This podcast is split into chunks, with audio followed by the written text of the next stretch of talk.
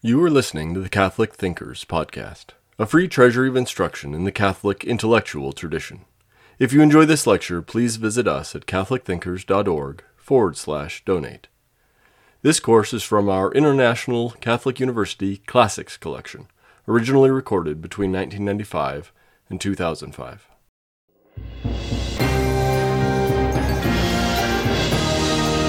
I'm Earl McInerney, and I welcome you to the International Catholic University, and more particularly to a course in metaphysics. My colleagues and I, who are the participants and faculty of this electronic university, set about doing this because we wanted to make available in the most practical and inexpensive and widespread way the major elements of the Catholic patrimony, the great spiritual and intellectual heritage, which is ours as members of the Catholic faith. And in doing this, we have brought together any number of very distinguished people from various universities around the country. And furthermore, we have set up various tracks whereby one, by taking a series of courses, can earn sufficient credits to be awarded a master's degree either in philosophy or in theology. And the course we're starting on today, metaphysics, is a systematic course in our sequence leading to a master's in philosophy. Not that you have to be aiming at that in order to profit from these talks, but it does have that further orientation for those who are so inclined. Metaphysics. I would, I suppose, be wise to tell you to rid your mind of all meanings and associations that term might have for you, particularly if you're acquainted with certain used bookstores. You'll find a section on metaphysics and spiritualism, usually, and you'll find books on phrenology and various other exact sciences. This is not very helpful to understand what we're going to be doing in these meetings. No more, I suppose, would it be helpful to think of the so-called metaphysical poets and the round earth's imagined corners and so forth. What we are going to be keying on is a work of Aristotle's called the Metaphysics, the source out of which this enterprise came in Western culture. The book of Aristotle, which is called the Metaphysics, was not so called by him, was not entitled The Metaphysics by Aristotle, and there is a story, which may have some foundation in fact, that it received this name because the scrolls containing the 14 books of the Metaphysics were placed after the scrolls that contained his teaching on natural things, ta physica, so that the scrolls placed after them were called the metataphysica scroll, the metaphysical scroll. It's amusing, perhaps, that this word, this very polysyllabic and formidable word, had this origin in a cataloging arrangement. Whatever the truth of that, it is also true that it signifies that which is beyond the physical, that which is beyond the temporal. John Paul II, in his encyclical Fides et Ratio, in talking about the relationship between philosophy and the faith, urges philosophers to regain a sapiential dimension and, as he puts it in paragraph 83 of that encyclical, to get back a metaphysical range in what they are doing. He says, "Here I do not mean to speak of metaphysics in the sense of a specific school or a particular historical current of thought. I want only to state that reality and truth do transcend the factual and empirical, and to vindicate the human being's capacity to know this transcendent and metaphysical dimension in a way that is true and certain." The notion that the metaphysical takes us beyond the things of this world is an abiding implication of the term. And when the Holy Father speaks of its sapiential dimension, he's reminding us, as he does earlier in that encyclical, Fides et Ratio, Faith and Reason, that both religion, Christianity, and philosophy address themselves to huge ranging questions. What does it all mean? What is the point of human life? Is there life after death? What should I do? And so on. These questions, which are inescapable for any human being, and which are, of course, addressed and answered by Christianity, were raised by the pagan philosophers. And they continue to be raised by us, believers and non-believers, because it's just part of what it is to be a human being, to ask those questions in a philosophical fashion. That is, what answers could we give to them if we didn't have the answers of faith? And given two sets of answers, how do they relate to one another and so forth? At any rate, we are setting out now to talk about the Metaphysics of Aristotle. It is a work which is divided into 14 books, long chapters, I suppose we would say. The Greek text makes a small book of this size. This is one of those books that professional philosophers all but commit to memory. There are certain philosophers that every philosopher has to know in peril of being called illiterate in his field. And Aristotle is one of them, and certain works of Aristotle loom larger than others. The Metaphysics of Aristotle is certainly one of those works.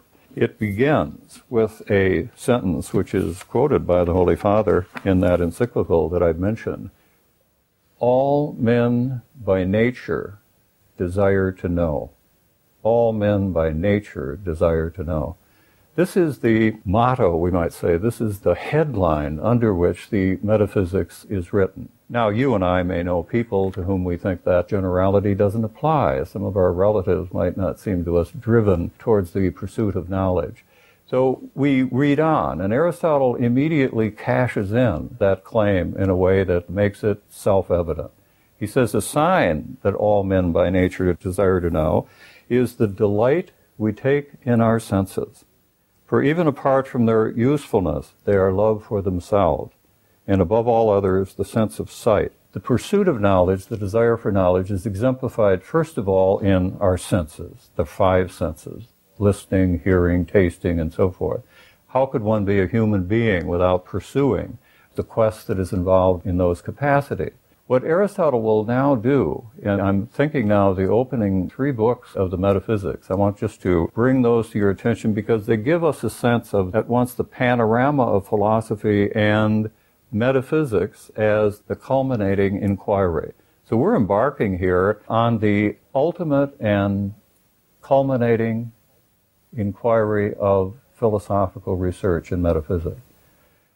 The term philosophy, as we know, means love of wisdom. And the quest for wisdom, the trek, the kind of phenomenological panorama through which we go, moving from our senses, through our internal senses and so forth, on to knowledge of the divine, in which, as Aristotle will argue, wisdom consists. This is the itinerary. This is the trajectory of philosophy. And if Aristotle is right, it's simply a portrait of what it is to be a human being. We as human beings are made to seek knowledge and truth about the world in which we live. The panorama that we find here at the opening of the Metaphysics then proceeds in this way. Aristotle says, all men by nature desire to know. A sign of this is the delight that we take in our senses, particularly the sense of sight, which makes many differences among things apparent to us. And then he talks about memory. There are some animals that have not only external senses, but they have memory as well. And memory is the basis of teachability. Memory is also the basis for what Aristotle calls experience. That is, the kind of know-how that individuals can have in a particular area. They're able to accomplish a particular task. They have the experience, but they may not have the art or the knowledge in this sense that if you ask, why are you doing it that way, they wouldn't be able to give us an abstract explanation of it, although they would be able to perform the task and to perform it well. But they have, let us say, the know-how, but not the know-why. And Aristotle suggests that we tend to rank higher someone who is able to explain and teach, and not simply to do and to show. Once he has that, Aristotle is able to remind us or draw our attention to something we already would have known, that we think we know something when we know the why of it, when we know the cause of it. And this now opens up the ascent towards the culminating task of philosophy. If knowledge is knowledge of causes, if all knowledge is knowledge of causes, that knowledge which knows or pursues the ultimate causes of all things will be wisdom. It will be wisdom. And that's what philosophy is aiming at. But we can see that the term philosophy is not now signifying some particular discipline. It is simply a name for a whole set of inquiries and disciplines which are necessary for or useful for the attainment of wisdom, which is knowledge of things in their ultimate and highest causes. And as Aristotle will argue, if we had to use another name for the ultimate cause of things, we would use the name God. So that the culminating quest of philosophy, the wisdom, which is the aim of philosophical inquiry, is theology. And that is indeed one of the names that Aristotle gives to the inquiry that spreads out over these 14 books of what we call the metaphysics, theology. He also calls it first philosophy, meaning that it is not the first thing that we know. It doesn't come chronologically first, but it is first in rank. It's what ultimately we want to know. So metaphysics, as we tie it down to this work of Aristotle, and as we look at his introductory presentation of it in these opening chapters of Book One of the Metaphysics, moves off from where everybody already is. This is very typical of Aristotle. It's one of the reasons why Thomas Aquinas was so attracted to him. He begins with what everybody already knows and tries to build on that to lead us in a pedagogical fashion from what we know to what might not have been as obvious to us, and then to new claims that are linked to what we know, until finally we see this opening up of a quest, of an aim, of a telos, as Aristotle would say, a goal, which attracts us and that we see was already latent in the delight that we take in our senses. Just our delight in wanting to look and to take in the world. This is an initial sign of the fact that, as Aristotle puts it, all men by nature desire to know. These opening chapters of the Metaphysics are what we could call, if we were speaking Greek, a protreptic discourse. It was thought of many of the Platonic dialogues that they were written as kind of recruiting items for those who were outside the academy and who, in reading them, would be interested, their appetite for knowledge would be whetted, and they would want to enter the academy. So, too, I think we can see these opening chapters of the Metaphysics of Aristotle as an effort to whip up our desire, to show us how human beings can, in this stepwise way, move from external senses, internal senses, memory, experience, know how, know why, through the various kinds of explanation of physical objects, of mathematical entities, and so forth, ultimately then to knowledge of the causes of all things. And this ultimately will be knowledge of the divine. What Aristotle goes on to argue then is that wisdom is a theology. Wisdom is knowledge of the divine. I mentioned that this is one of the words, one of the titles that he actually uses for the inquiry that we find in the Metaphysics.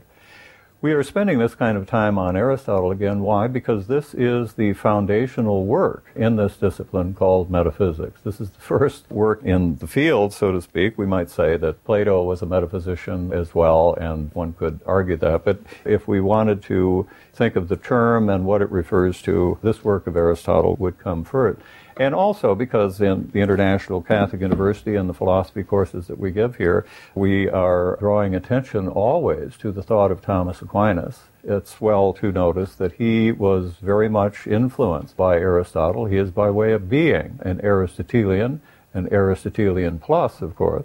But with respect to this particular work, as with 11 others of Aristotle, Thomas Aquinas wrote a very close, tight commentary. And this is the English translation of Thomas's commentary on the Metaphysics of Aristotle. A rather sizable volume, this one published by an outfit known as Dumb Ox Books, which you may have heard of. It's a reprint of an edition that had gone out of print. And Dumb Ox Books has been bringing back these commentaries because students were finding it very difficult to locate at any reasonable price copies of the previous out-of-print edition, having to go to rare book dealers and so forth. But I draw your attention to this. Thomas took the metaphysics that seriously. His commentaries on the writings of Aristotle, by and large, follow the same method as that he used in commenting on Scripture. That is, you will have the text and then a word by word, line by line explication of the text. There were reasons of a controversial kind why, at the time he did this, Thomas Aquinas devoted the time that he did to producing these 12 commentaries on works of Aristotle. He did this towards the end of his life, but of course he'd been reading Aristotle from the very beginning. So when we're talking about Aristotle, it's not simply that we're referring to something that went on in ancient philosophy, though indeed it did. When we refer to Thomas, we're not simply referring to something that went on in the 13th century, although indeed it did. We want not simply a kind of historical knowledge, accuracy, as to what Aristotle taught, what Thomas thought he taught, but we were looking for the truth of the matter. And we're asking ourselves as we proceed through these lectures, not only what did they mean by metaphysics, but what does it mean? What seems to be the truth of the matter? But how better arrive at that than guided by such giants as Aristotle and Thomas Aquinas? If wisdom is knowledge of the causes, Aristotle asks, what causes is it knowledge of? There are causes and causes. And he suggests that one way in which we might approach this is by looking just at the way we talk about a wise person. What do we mean when we say of someone that he is wise? And Aristotle suggests a number of things that we probably would have in mind. We would say, well, someone who is wise knows lots of things, in principle maybe, or it would seem all things, though perhaps not in detail, but his knowledge is ranging, it's comprehensive, and he knows things that are difficult. Difficult, well, what's easy? Well, sense perception is easy. So the difficult knowledge that a wise man has is not simply being able to point out what's before our senses, but something beyond that. He's one whose knowledge is more exact in the sense that he's capable of teaching the causes. He can explain to us why things happen, the wise person, the person we account wise. And what he knows, Aristotle says, we're likely to account someone wise whose knowledge is of something desirable in itself. It's not just instrumentally important, because if it is, that for which it is an instrument would be more important than the knowledge. But if the knowledge is sought for its own sake, obviously it's going to be ranked higher than merely instrumental knowledge. And then in a phrase that Thomas uses again and again, it is the role or task of the wise man to order, not to be ordered. So the wise person is one who knows the proper relationship among things. He knows what takes priority and what does not, and so forth. All of these traits, we could probably match them in our own terms and add to them. But Aristotle lists these as kind of signs of what we would mean by calling someone a wise man. And he's going to use this now to ask, well, then, how could we come up with a definition of wisdom out of these traits of the wise man? Knowing all things, that's one of the traits. This is something that would be true insofar as one knows what is universal, what is comprehensive, what is all-ranging, ranges over all things. And universals of that kind, Aristotle says, they are the hardest to know. Furthermore, such knowledge is going to be knowledge sought for its own sake, if any kind of knowledge is. First principles, most universal, for its own sake, and it is a knowledge which is the end, that for the sake of which most other knowledge is pursued. So out of this he gets the traits of wisdom. It's not going to be a productive science. It's not going to be an instrumental science. It will be theoria in the sense of contemplative, something that we want for its own sake. It will be universal, it will deal with first principles, and it will be knowledge, again, sought for its own sake, and therefore end-like. For it is owing, Aristotle says, to their wonder that men both now begin and at first began to philosophize. They wondered originally at the obvious difficulties, then advanced little by little. And indeed, when we look at the account of the history of philosophy beginning in the 6th century BC, Aristotle, of course, is living in the 4th century BC, Aristotle gives us some account of his predecessors, and the things that interested them were things like the eclipse, the solar and the lunar eclipse. What's going on when such phenomena occur? And we find the earliest philosophers producing explanations of these phenomena, the why of these phenomena. Answers we probably would find fanciful and be even amusing, but they are a sign of an effort to not only wonder and be in awe of a certain phenomenon, but to try to explain what is happening. The wonder, then, that is excited in us by an event of that kind can only be assuaged by knowing, well, why is it happening? What is the cause? This pursuit of causes goes beyond merely the explanation of eclipses and why dogs run kitty corner and all the other problems that Aristotle lists as things we would want to be able to give explanations of. But finally, the question, the wonder, aims at the most total explanation of all. And this is how Aristotle links up this wonder, the pursuit of causes, and the depiction of wisdom off the traits of the wise man, why he links it up with the divine science. And he does it in an interesting way. He does it in two fashions. He says, what we're talking about here, what we're talking about wisdom, it sounds like something more than a human being could be expected to have. It sounds like the kind of knowledge that God would have. So he says, for the science which it would be most meet for God to have is a divine science, and so is any science that deals with divine objects. And this science, the one that he is describing, has both these qualities. In other words, he's talking about a divine science in two senses. In one sense, it's the kind of knowledge we would expect God to have. God would have comprehensive knowledge of everything that is. A divine science, such as human beings might pursue, at the wisdom that is the term of philosophy, would have the divine as its object. The subject, obviously, the knowing subject would not be divine, it would be a human being, but what it aims at, what it seeks to comprehend, what is its object, is the divine. In that sense, it is a divine science, and wisdom is characterized then by Aristotle as a divine science, as a theology.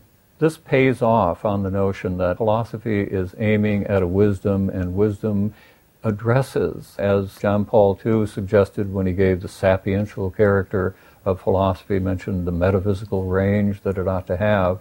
It is addressing the most deep-seated questions that we have.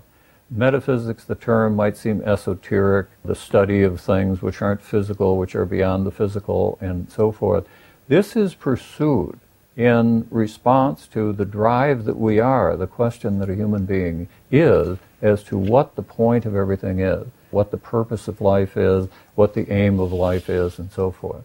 So we never want to lose sight of the connection between, as we might call it, this existential drive, this need that we have to answer those big questions, the need that very often comes to us in adversity, as it did to Job, when things go against us and so forth, when we're the victims of bad luck or misfortune, we tend to wonder, what's going on? What's the point of things? What's the meaning of life if such awful things can happen to such nice people as ourselves? We never, of course, ask why good things happen to such awful people as ourselves. But questions like that will come in on us in a very trying way, and they open up this kind of question that every human being, sometimes under stress, sometimes not, is bound to ask, what does it mean? What is the point of life? We never want to divorce this metaphysical concern and the issues, very abstract as they're going to look, that we're going to be pursuing from that deep-seated existential felt need that we have for an explanation. In looking at the panorama of these opening chapters of the metaphysics, and in saying it's moving towards wisdom, and we're talking about the movement through the internal senses and then arts and sciences and so forth, we're moving right along, as we might say, and it's meant to function in that way, to build up to the culminating aim of philosophy, which is divine science, such knowledge as human beings can achieve of the divine. That's the point of philosophy for the Greeks, for Plato, and for Aristotle. This is what fascinates the Christian believer in philosophers. What have they managed to discern? What have they managed to say about the divine on the basis of simply human experience? Believers will think of the epistle to the Romans, where St. Paul, after he's enumerated all of the misbehavior of the Romans, will say that they were inexcusable. And why? Because, he says, from the things that are made, they can come to knowledge of the invisible things of God. He's speaking of the pagan Roman. So he is saying they are inexcusable, their behavior is inexcusable because they could know, and they should know, that there is a God on the basis of natural human knowledge experience of the world. And knowing that there is a God has obvious moral ramification.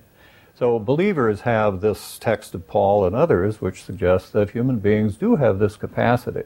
And then the question will always arise, what is the relationship between that kind of knowledge of the divine, very painstakingly arrived at, and as Aristotle's panorama suggests, only after one has achieved a great many other things will one be in a position to launch into metaphysics as such. It's the culminating. It is the last effort of philosophy.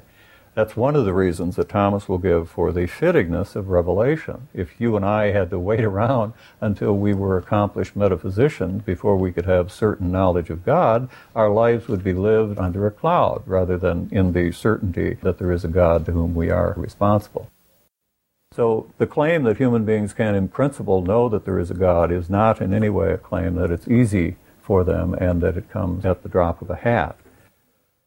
The commentary of Thomas that I mentioned, in this selected reading of Thomas Aquinas that I prepared for Penguin Books, you'll find in selection 28 on page 719 a translation of the proemium, the preface that Thomas wrote to the Metaphysics of Aristotle. It's the opening of his commentary. And in it, he mentions the various names that Aristotle has given to this science, or that has been given to it, and suggests we shouldn't think that these are different sciences. These are all names of a single science: divine science, theology, first philosophy, and, of course, metaphysics, which Aristotle didn't call it. Now, if we just ask about Aristotle, what is the scope and range of philosophy? Give me a schematic notion of what philosophy includes, on the assumption, again, that philosophy isn't the name of some particular science. Rather, it's an umbrella term which covers all intellectual inquiry insofar as the various disciplines are looked upon as aimed at divine science, theology, metaphysics. So it's that term, that end, that goal, which is the basis on which we include the various other disciplines, or the various disciplines within the umbrella term or under the umbrella term of philosophy. What are these other sciences? Sometimes Aristotle will give us this very schematic view. He will say, look, knowledge is either theoretical or practical, and we've seen that latent in this opening passage. The delight that we take in the sense of sight, even when we have nothing further in mind than looking, we take delight in it. This is already an adumbration of the distinction between seeking knowledge for its own sake or seeking knowledge for the sake of something beyond the knowledge. And we saw how Aristotle says we value more highly knowledge which is sought for its own sake. So knowledge is distinguished into theoretical knowledge, practical knowledge. There are sciences that deal with the theoretical and the practical. So the first division that we might draw out of passages of Aristotle would be this: philosophy, a kind of generic term. It's subdivided, first of all, into theoretical disciplines, practical disciplines. If we look at the practical disciplines, is there just one? No, there are several. As a matter of fact, there are three major practical sciences, philosophical practical sciences in Aristotle: moral philosophy, in short, ethics, economics, and politics. These are philosophical reflections which are meant to guide action. They're not sought simply for their own sake. If we study ethics, we do so with an eye to living better. If we study economics, that is, the common good that is shared by many members of the same domestic community, oikia is the Greek term for house, for home, we do this with an eye to better behavior within the domestic community. And political science is, of course, aimed at the more effective and just pursuit of the good common to members of a polity, of a city. So philosophy, practical philosophy, three sub-sciences. We have a work of Aristotle's, we have several, but the main one dealing with ethics is, of course, the Nicomachean Ethics. We have no work of his on economics as such, but of course we have as well his work, The Politics. So with these divisions, of course, we can usually line them up with some particular text or title of Aristotle. The other main division of philosophy looked at schematically is theoretical philosophy. And if we ask ourselves, what does Aristotle include in that? We would have, first of all, natural science, natural philosophy. and the works covering this make up the bulk of Aristotle's writing. The work that I mentioned as that from which the metaphysics was denominated, perhaps, in the allocation of the scrolls, the Ta Physica, the physics of Aristotle, is the first work of his devoted to the natural world, and from it he goes on and on and on. As I say, most of his writings are concerned with the natural world and indeed with the life world. There's also mathematics. That's another theoretical science. And then, ultimately, there is metaphysics. So if we just looked at it schematically, if we asked Aristotle, what do you mean by philosophy as an umbrella term? What does it cover? That would be one way of expressing an answer to it. Philosophy, theoretical or practical, each of those subdivided into a number of sciences. What that loses, of course, is the sense of progression from one to the other that we find in the opening chapters of the metaphysics. So there are other places in Aristotle that suggest the pedagogical order according to which we should pursue these various sciences. Because, of course, if we just see them schematically laid out in the way that I mentioned, we might think, well, you could pick this one or that one, doesn't much matter where you begin, and so forth. That was not Aristotle's view. There is another theory that we don't find it's laid out as such, but the elements of it are present in Aristotle, and commentators like Thomas put these elements together and then speak to us of Aristotle's order of learning, the order of learning the sciences that Aristotle proposed. And that would go something, this is more genetic, this is more pedagogical. First of all, one ought to learn logic. Aristotle was the father of logic. You notice that didn't show up in the schematic division of philosophy that I gave a moment ago.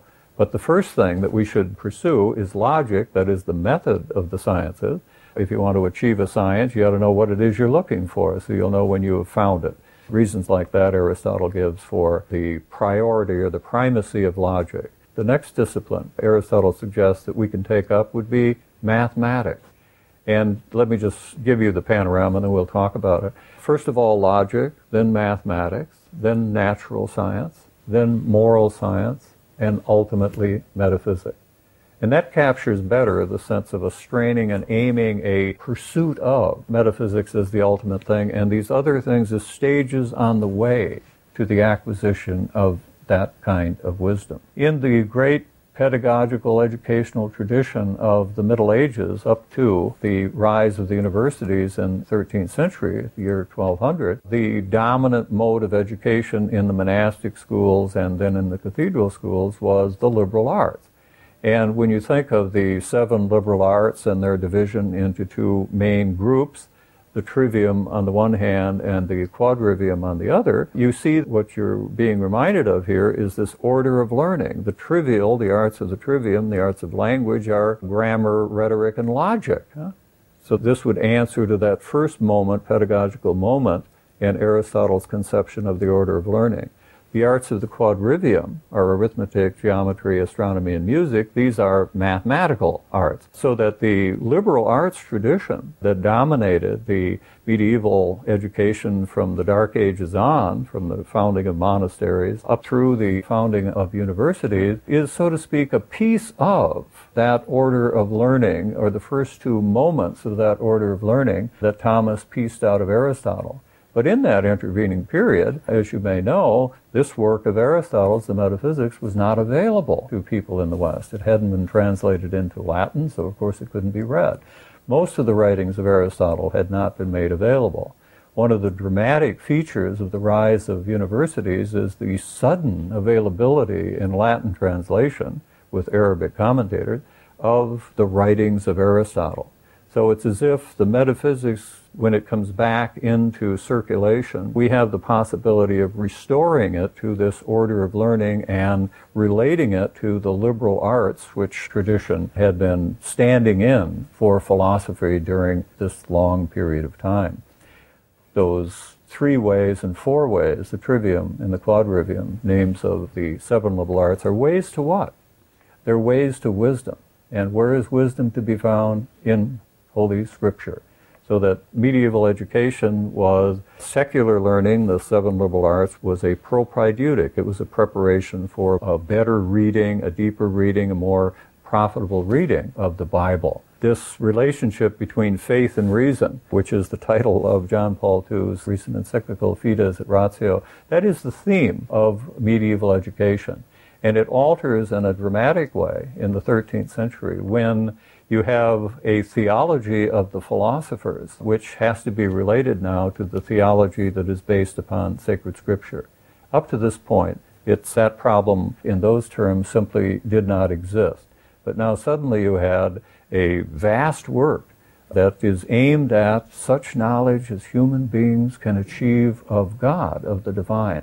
And the question had to arise, how does that relate to what God has revealed to us in Scripture, in Revelation? So this introduction to metaphysics that we're launching on now is going to be via the metaphysics of Aristotle. We have seen how the opening chapters of it give us a kind of panorama of philosophy. We've said some things about other divisions of philosophy and how they relate to what is called the order of learning, the proper order of learning the philosophical sciences, according to which metaphysics would come late. And then we wanted to mention that this is a novelty at the time of Thomas Aquinas to have at hand, to have in one's own hand, a work which was a pagan philosophical work that purported to say what human beings could know of the divine independently of divine revelation. A great challenge and a great and exciting kind of possibility for the thinkers of the 13th century. And it made for a very lively scene in the first century of universities. This work of Aristotle, which we are going to concentrate on for itself and through the eyes of Thomas, not merely historically, as I've mentioned, but we want to arrive at the truth of the matter.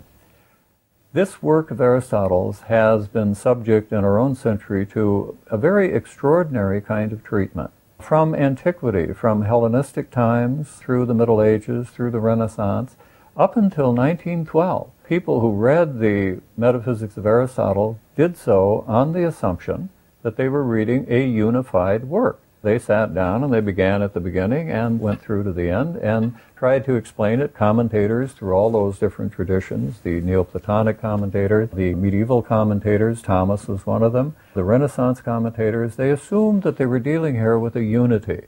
So in the manner of commentators, they would draw attention to the order of the various books, why the early books came before the later books, for example, why the chapters in a particular book were arranged in the way in which they were. And if you were to look at the great tradition of commentary on the Metaphysics of Aristotle, whatever variations you would find, and of course they would be many and important, this would not be at issue. That is, whether or not we're dealing here with a work, a single work, something to be explained as a whole.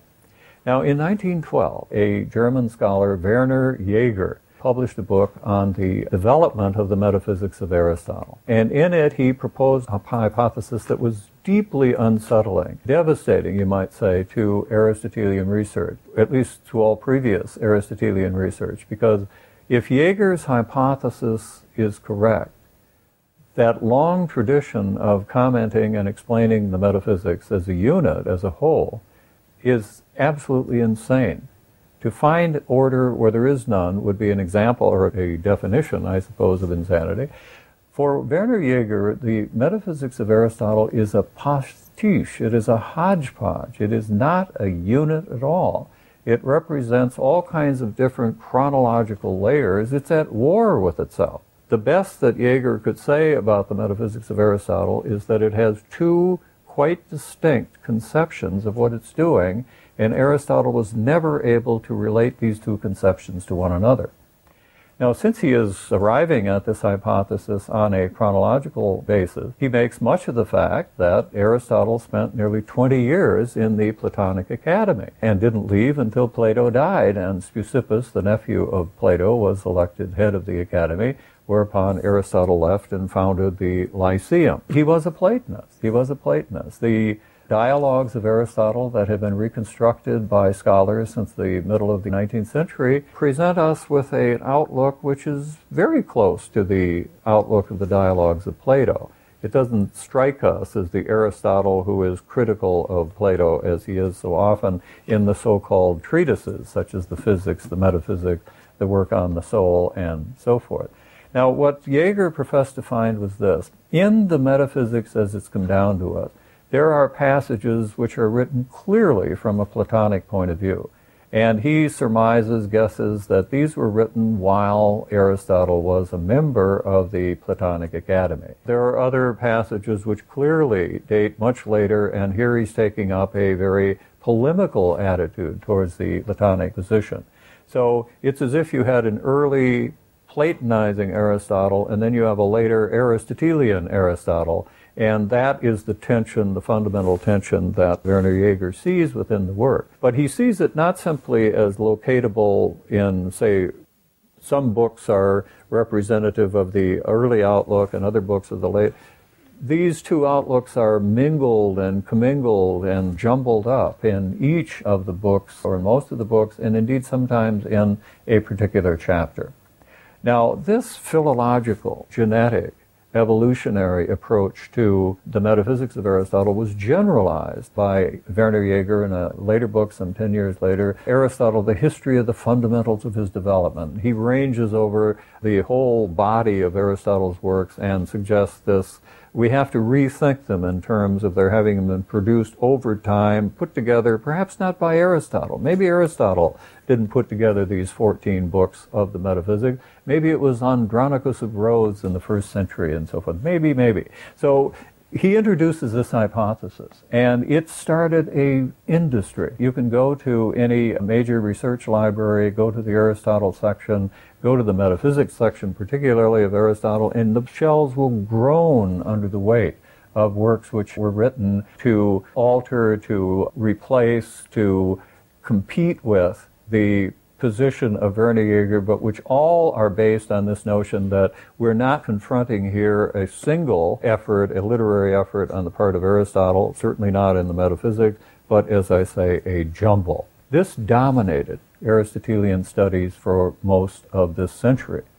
And of course, it kind of takes the zest out of one if he wants to pick up the metaphysics of Aristotle and read it. And he's told, well, that's not a single book. It's just a jumble. It's as if you had shredded your papers and somebody had pasted them all together in whatever order and then published it as your diary. It would be hardly worth reading because it wouldn't be yours. Huh? So in this kind of approach of Jaeger, there wasn't much of an incentive to read the works of Aristotle. And of course, there was a terribly negative consequence towards all previous interpretations of Aristotle that had assumed that this was a unified book. Among them, Thomas Aquinas. If you should look at this commentary of Thomas on the metaphysics, you would find that he is constantly, in each lesson, each division of his commentary, he is stressing the order of the discussion. And not just in general, but in deep detail. Now, of two things, one, either Thomas Aquinas is mad or Jaeger is wrong. Now, fortunately, Jaeger is wrong. Jaeger's notion that there are two conflicting, warring conceptions of the metaphysics in the metaphysics of Aristotle cannot be sustained on simply Aristotelian ground. The two warring conceptions are, again, the Platonic and the Aristotelian, or we can also put it in these terms, the metaphysics as ontology on the one hand, and metaphysics as theology on the other. And which is it? Is it a science of everything? That would be an ontology of everything that is. Or is it a science of a particular kind of being, divine being? It can't be both, Jaeger says. Aristotle could never make up his mind which of these he wanted it to be, so what we have here is a hodgepodge. The only ones then on that basis who would be willing to read the metaphysics would be those who are philologists and who like to dig around in texts and say things about the text independently of what they might be as vehicles of truth or falsity. Now, as I say, this dichotomy, these two possible interpretations of the metaphysics that express Jaeger's view that it is at war with itself, there is no possibility in Aristotle that there could be a science of theology of the kind that Jaeger is talking of. That is, that God could form the subject matter of a science. We'll be returning to these things. But believe me, it is not possible on the basis of chapter 17 of book 7 of the metaphysics of Aristotle. It's just simply impossible, as well as the posterior analytics of Aristotle, for there to be a science, the subject of which would be a simple reality, such as God is. So Theology, as Jaeger understands it as competitive with ontology, is a non-starter in Aristotle. Now, what happened to this Jaeger hypothesis? Well, people got tired of it. They got tired of it. And a point was reached where people said, look, we don't want to be reading all of these endless discussions as to the non-unity of Aristotle. Let's just read them again, the way people used to. And that's how people, philosophers at least, got over this. D.J. Allen was one. A number of other influential philosophers simply said, look, we're going to set all that aside. Maybe they have something, maybe they don't. We want to read Aristotle. Well, it's important, I think, to set that aside, not simply in terms of being tired of it, but to show that there is no plausibility in the fundamental position of Werner Jaeger. So we're restored to the notion of, well, then, if it has not been proved, certainly on that basis, that the metaphysics is just a hodgepodge, then we go back to it and ask, well, what does it mean? And then such commentaries as Thomas Aquinas, any of the great classical commentaries, Neoplatonic, medieval, Renaissance, will be of interest to us again. And we will be reading fellow readers of the text who are trying to understand it and so forth. And it's philosophically far more profitable. But as I say, it's important to realize one isn't doing this simply because he doesn't like philologists, easy enough, but that their position is simply not plausible. It's not plausible on the terms that they themselves would accept. So the Jaeger hypothesis is not simply something to weary of, it's something to refute and to reject and to go back to a reading of the metaphysics of Aristotle then as a unified work. And that is how we're going to be approaching it in these lectures. But the problem that Jaeger puts forward, although it cannot be phrased in the way in which he does it, is going to be one of the central issues that we're going to have to confront. How is it possible to put together the one description of this science that Aristotle gives that we will be looking at, the science of being as being, that is everything, and our desire to know what we can about God? If it's not the case, as Jaeger assumed, that you do the one or the other, how do you put the two together? And what we are going to be seeing is that for Aristotle, as for Thomas, in order for metaphysics to be a theology, it must be an ontology.